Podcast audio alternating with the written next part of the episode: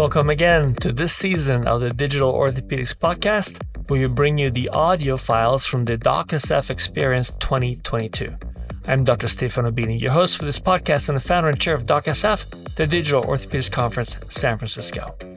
In this podcast, we're going to hear from Kenny O'Neill, partner and principal of digital strategy transformation and innovation at EY. He's going to talk to us about human centered design and this talk is part of our digital transformation series at DocSF. Let's join Kenny O'Neill on the DocSF stage.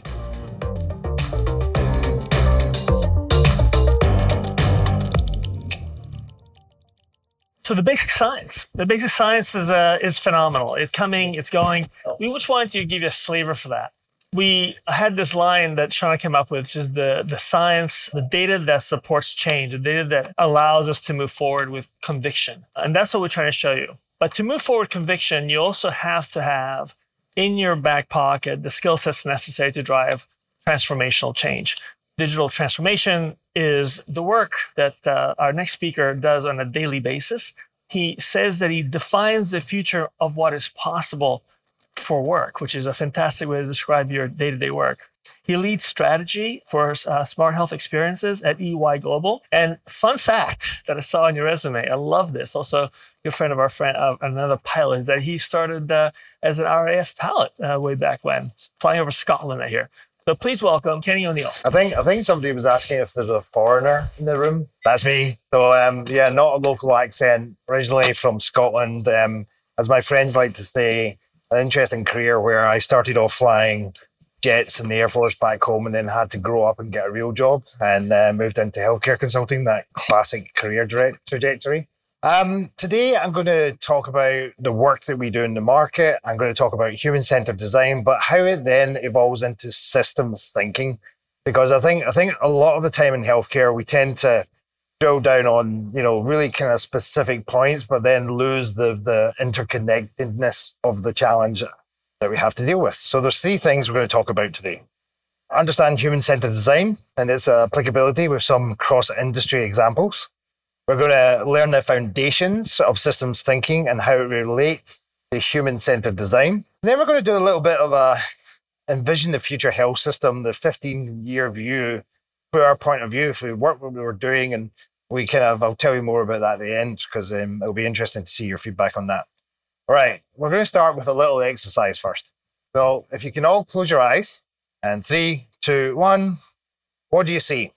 I see a blue stripy dress with kind of black in between.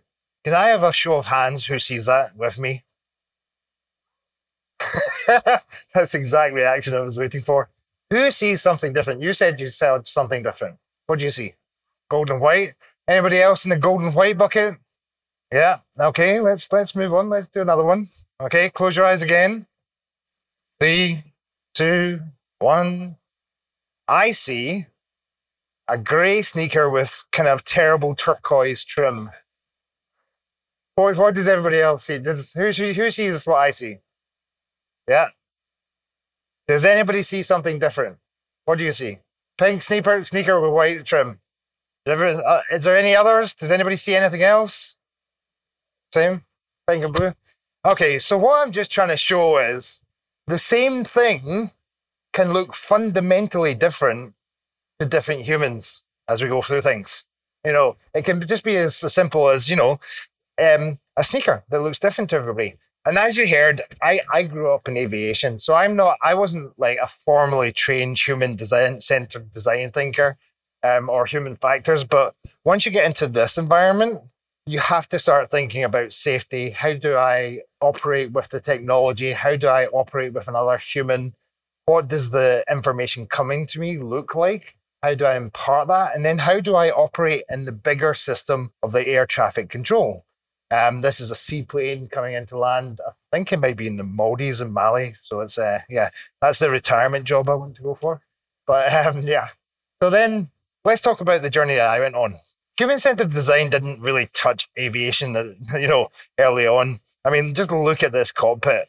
Uh, seriously, like it makes it really, really hard to digest the information and actually understand what's going on and actually, it's pretty dangerous because if you're zipping along at seven miles a minute at 250 feet, trying to interpret that, you're onto a loser, to be perfectly honest.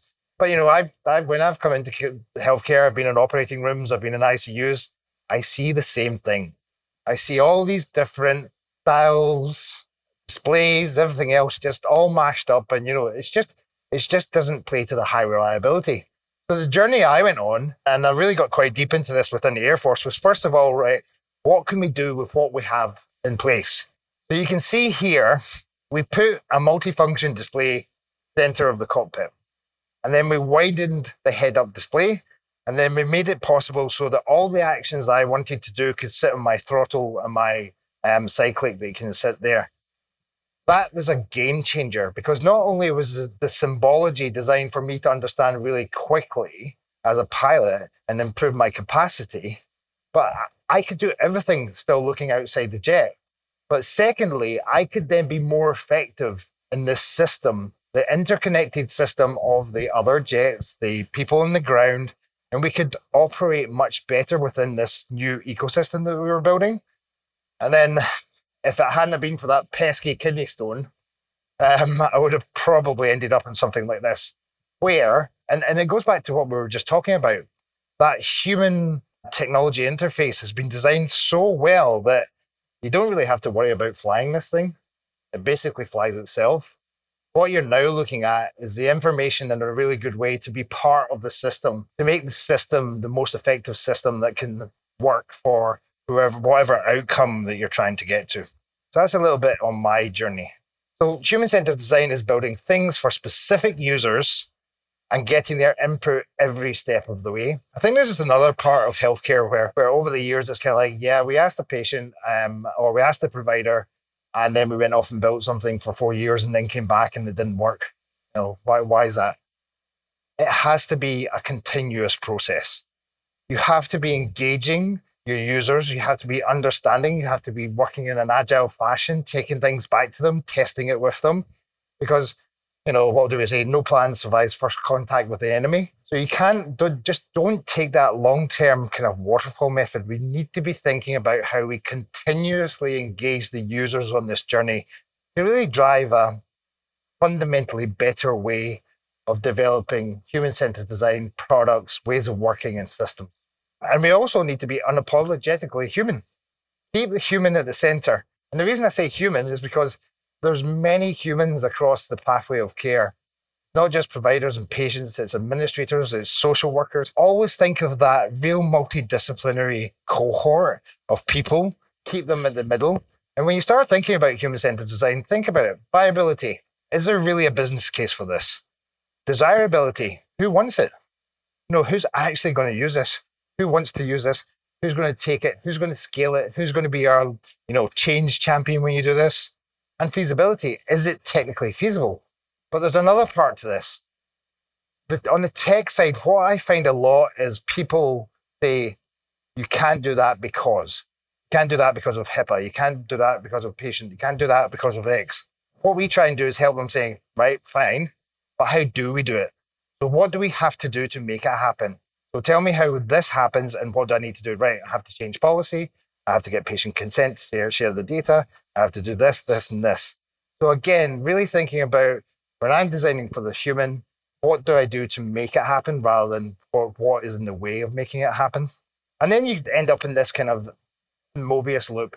So when you think about it, and going back to the point I made earlier about it's a continuous process, you're going back to the users. So empathize, explore the human context. What's actually going on around you? What's going on in your ecosystem? Define what's the strongest pain points in that in that environment what's happening in that ecosystem. And then you start ideating.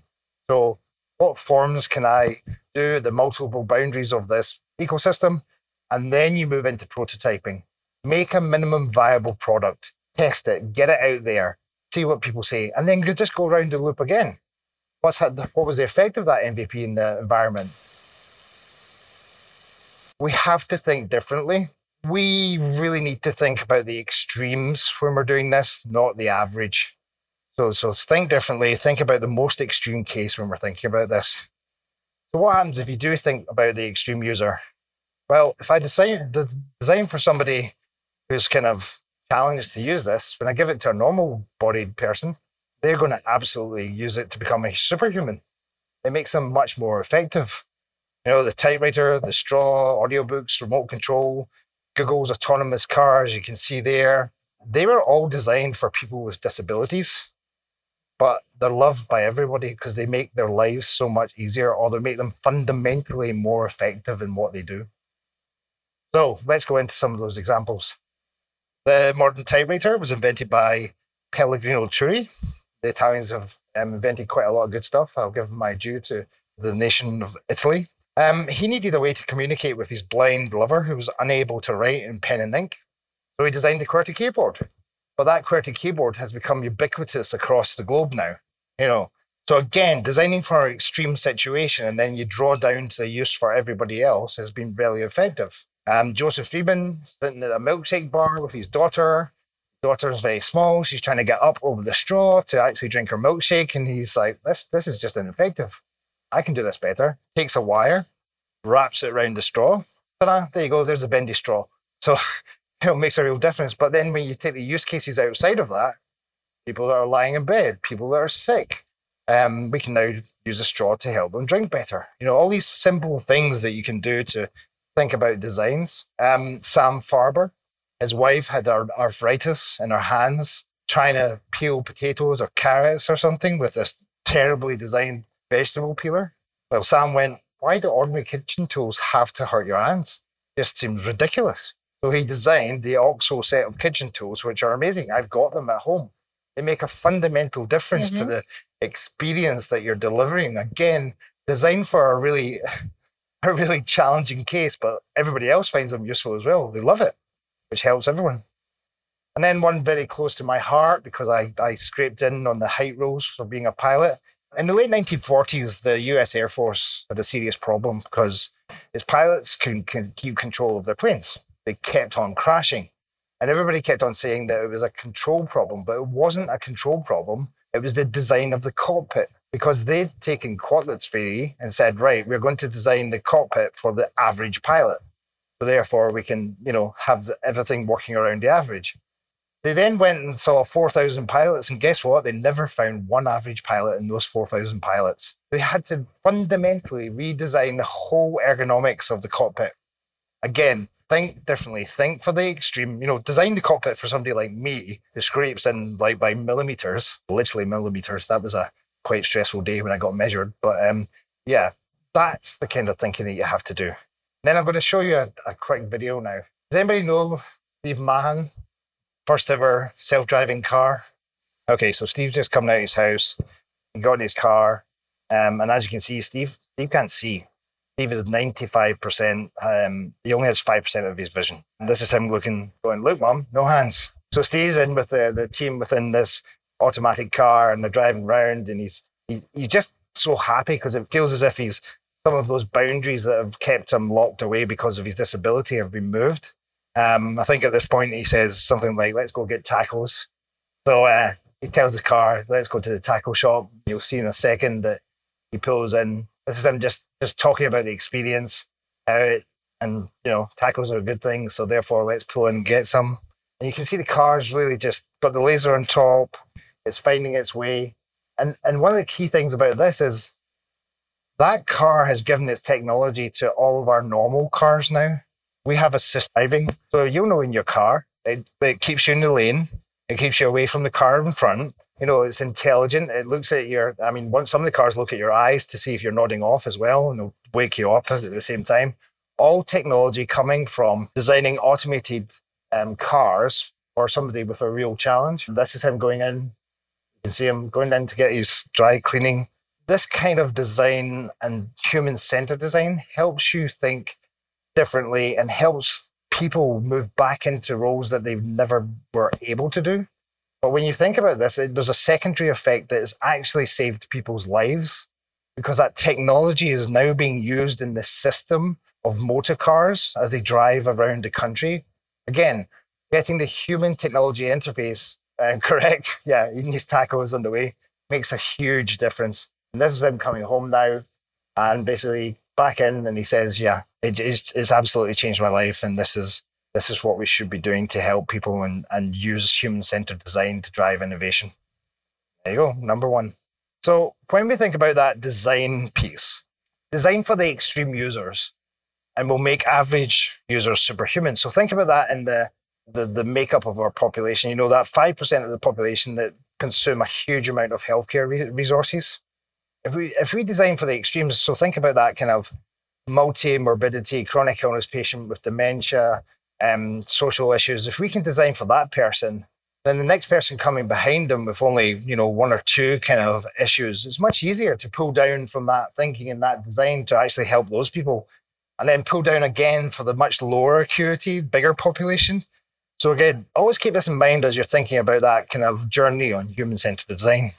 Now we move into systems thinking. And I've, I've alluded to it already, but, and I, I should say I stole this from Disrupt Design because I thought it was such a great slide. So I've completely stolen it. So systems thinking.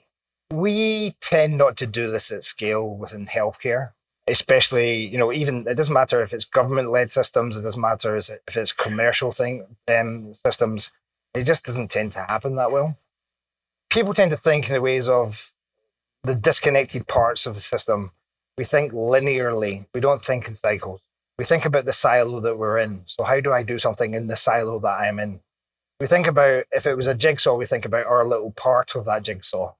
And we think about analysis on a point of the system, not, not wider. And we think in kind of isolation.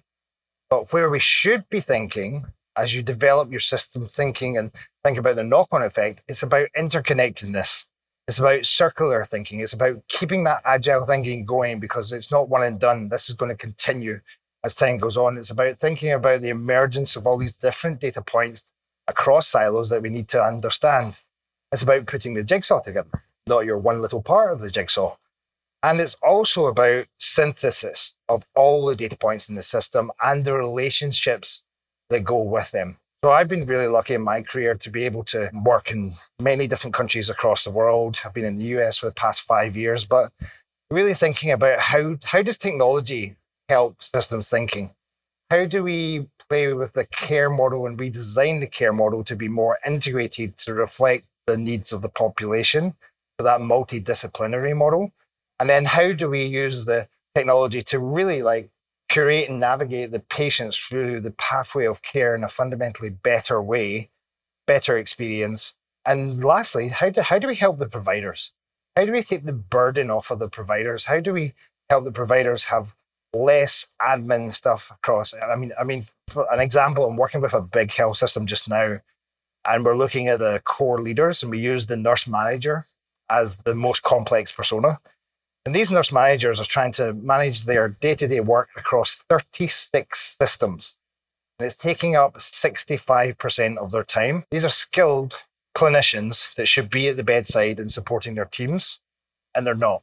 But actually, if you take a system thinking point of view and match systems thinking with the human centered design, okay, systems thinking is these people could be force multipliers, especially in the staffing crisis, to improve patient experience and drive better outcomes. That's what they should be doing, right?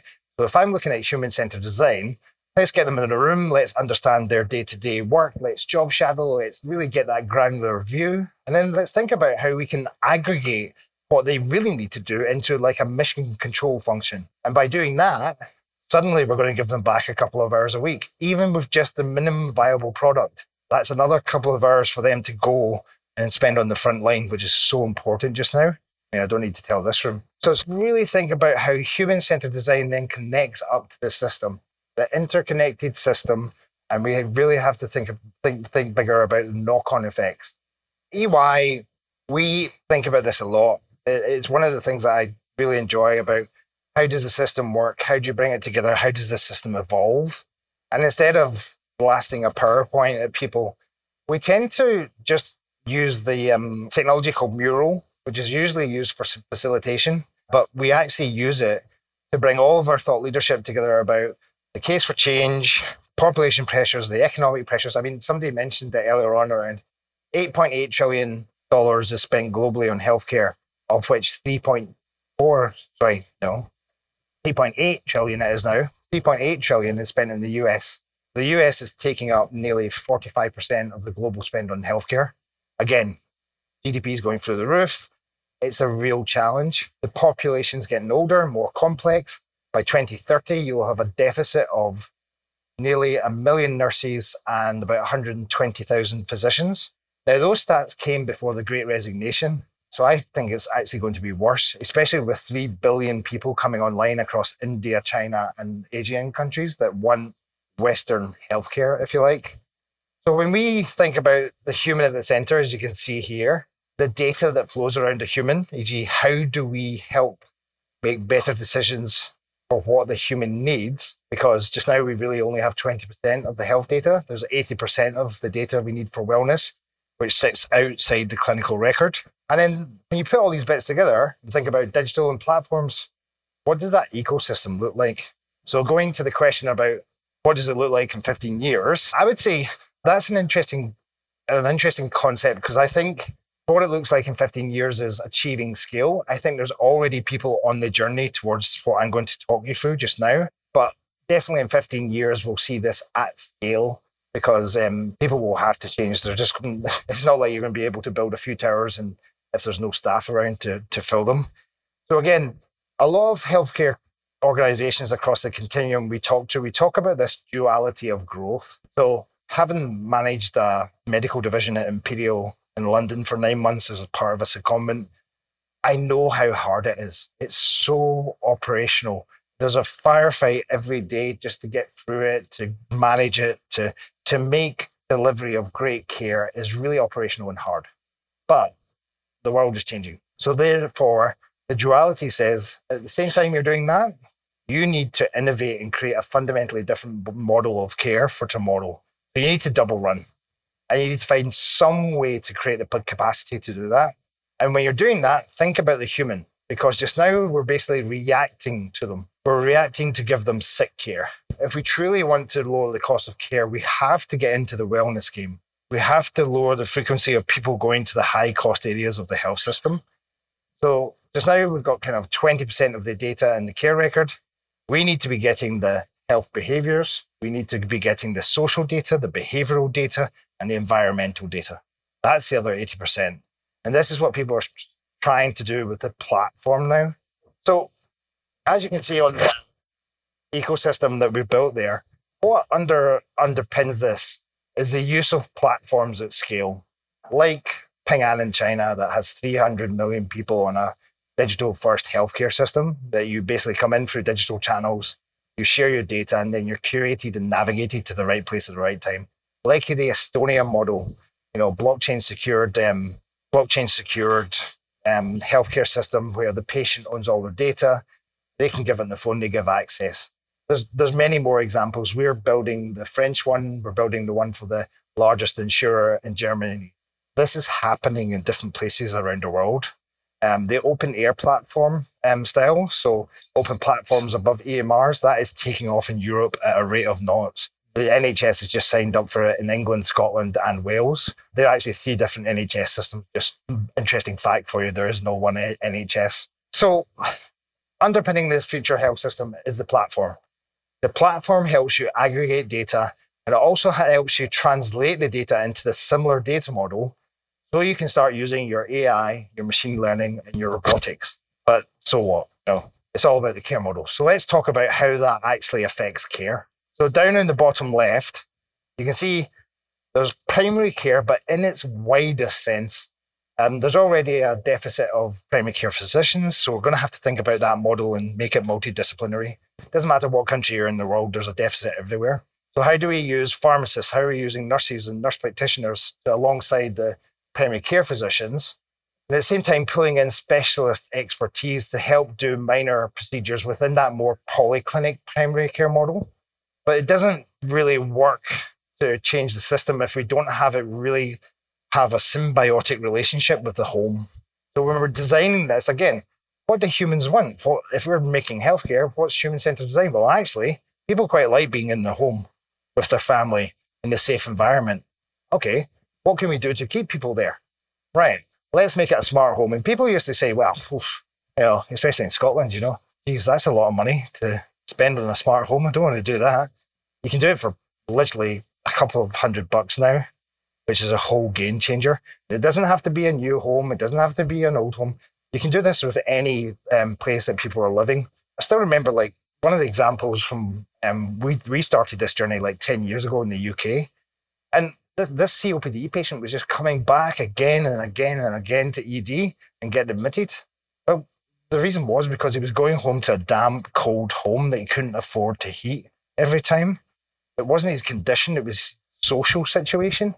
But once we actually tied the social data with the medical data, voila, right, let's get down. And then he wasn't coming back again.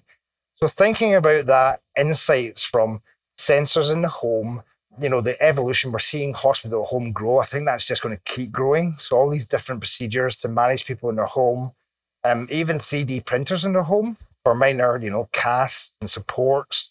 Um, after you've done some kind of visit, be it physical or telehealth. So that's the foundation, right? I'm going to build off of this. This is my um, new primary care model that's primary care, smart home, and it's connected into the social and behavioral ecosystem that people live in. So I'm I'm thinking about the human. I'm making it easy for the clinician as get as well because we're trying to use decision support tools to make it easier for them to make decisions, to actually look at um, imaging and get insights from the imaging. But then you need that kind of quarterback for the system, and that's the bit you can see in the middle of the ecosystem there. That's the digital hospital. Now these are here now like version one, version two, different parts of the world. Intermountain, I was just seeing that the other day. You know, theirs goes from the ICU all the way down to the home. That's what we're seeing in this system, but it's going to be much, much more mature. It's going to be multidisciplinary. It's going to have touch points. It's going to be predictive to understand the longitudinal data trends so that we can see people beforehand and they can direct teams in the community to go and see people in the home. Because you know, just look at what Amazon are doing with their primary care. You do the digital consultation, but then you don't have to go to the building. They come to you. So that human experience is much better. And this is what I think this is what we're going to see as these generations change rolling through into this new model. Um, at the same time, payers have a bit of an existential crisis on their hands. They have to show that they can provide value. And just now they're struggling. But I see U- the UHGs, the Humanas, the, the Centenes of the world, thinking about how do I then incorporate the digital hospital and control of it and control that primary care into my model to become a payvider to actually then become the orchestrator of the system. So there's, there's part of this happening in the payer landscape, and there's also part of this happening in the big health system landscape. Who will win? Open to you. But I think there will be many of these systems operating under, you know, a big platform and then localized um, networks um, operating. Very of interest to this room is we really do think that out of hospital surgery centers are going to roll up into national scale. That intelligent symbiotic relationship that we alluded to between the pilot and the aircraft and the technology. I think that will be the case with the surgeon, the AI, and the robot working together to drive fundamentally better outcomes, more efficient operating processes, and, and, and doing it at scale. You know, really driving scale and better outcomes and lower cost across this ecosystem. Um, one bit, one bit I haven't heard people talk to yet is the precision medicine side of things. So CAR T cell therapy, you know, a lot of genetically based treatments for long term conditions. By 2026, there's going to be 600 products in market so by 2020, 2035, this is going to be scaled. So again, a lot of stuff that goes to hospital just now, oncology, some other kind of complex, you know, um, conditions, they won't be going to the classic hospital anymore because a lot of these people will be immunosuppressed. So I'm not going to send them to the hospital because it's full of infection. What I'm actually going to do is introduce a new facility into the ecosystem, the precision medicine facility. You know, that clean facility that truly digitally enabled facility that I literally come from my house at the right time, walk in, get my blood taken, get back home again. The blood goes through the intelligent supply chain to know where it is, who it is, what temperature it is, who's oper- who's working with it, and send it back to me at the right time at the right place to get my infusion for my CAR T cell therapy. That's going to be a real change in the kind of flow of patients for the ecosystem in our point of view.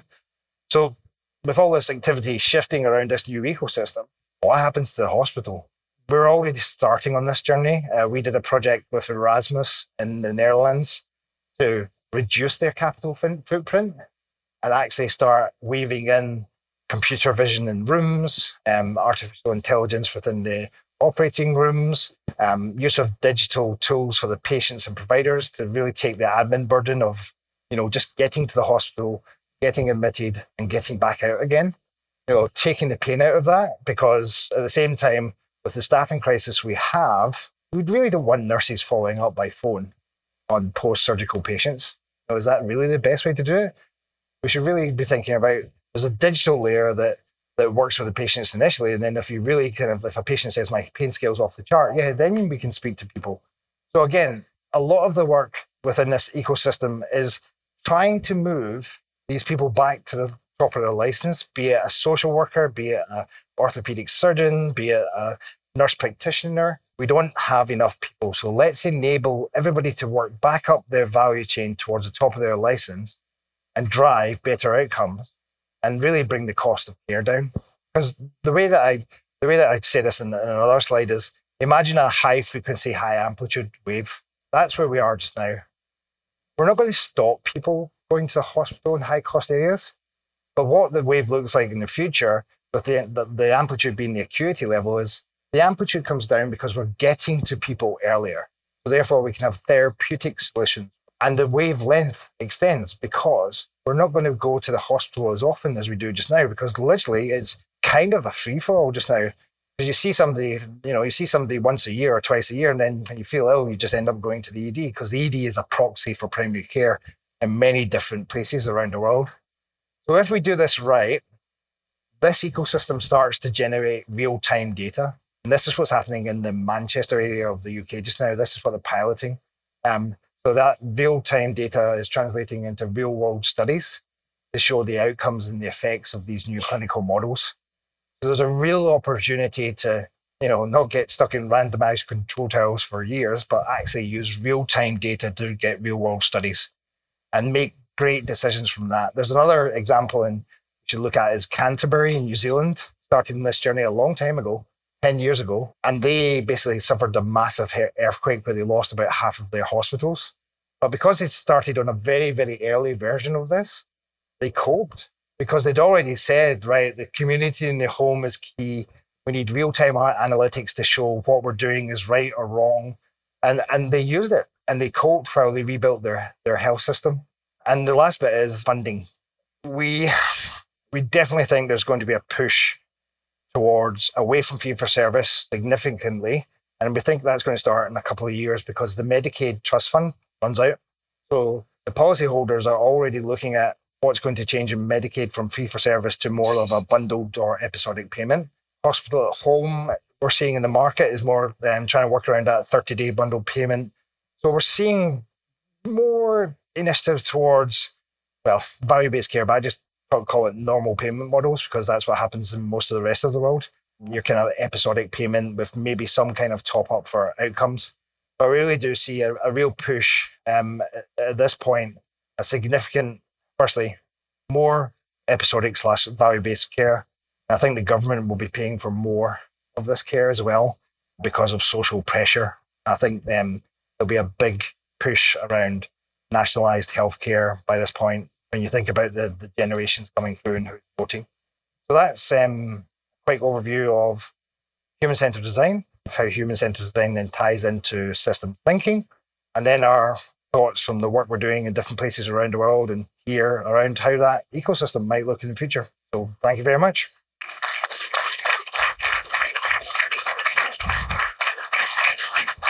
That was exceptional.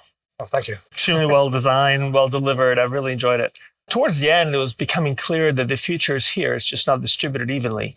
We're seeing, we're starting to see elements of it, maybe not in the United States, but in other countries. Mm. One statistic that just blew my mind is 50% or about half of the world's healthcare spent dollars are spent in the United States. Yeah. Like that's interesting. I was wondering if you get something very practical, something about human. I want to get back to the human centered yeah. design piece yeah. and give me an example of one uh, hospital system or group that you work with where you can you can point to one human centered design uh, approach that really yielded positive outcome, a good uh, transformation, especially if it happens to be a digital transformation. Yeah, um, I can talk to I can't, I can't tell you the name, but not a west, a west side of the US multi-state hospital association that um, starts with an E and ends in Providence.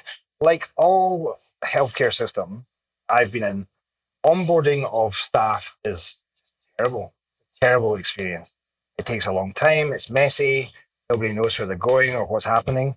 And the, the system we were working with was losing staff because of it both in the onboarding process and then a very high rate of attrition within the first three months. And going back to the systems thinking, um, remember the one on silos? Yep. You know, people thinking in silos. That's what was happening. They were thinking, well, IT has to solve this. Well, no, the business has to solve this. And we went and had a conversation. There was two new hires from Microsoft in senior levels in the IT department. And we said, listen, this is this is a human-centered design problem, right? You're not designing this process for the people that are coming in. You're not understanding the personas that you're dealing with. And actually, you don't have anything to connect the dots across this, this journey, this system journey. So, what we did was do ethnographic research. We use a tool called Service Design Blueprint, which basically shows you the experience, the points of contact, um, the actions at that time. And then there's like the back of house and how they connect through to the systems use. And long story short, for using that methodology, we took a week off the time to recruit people and get them in the door. Their identity access, so they were they were starting with the right systems. Because you know, uh, you get in to do a job and you don't have EMR access, which is a bit of a challenge for a physician. And their kind of NPS score went from kind of 30 odd to 85. And now they're rolling out across the whole ecosystem. And again, you know, it's, it's not a, it's not a clinical side, but I think it's just as important in the environment that we are today with the staffing crisis is to give providers the best experience on that kind of hire to retire journey to make them more effective. So therefore, you get better patient and you know really improve that experience all around. Well, thank you, sir. Appreciate the discussion.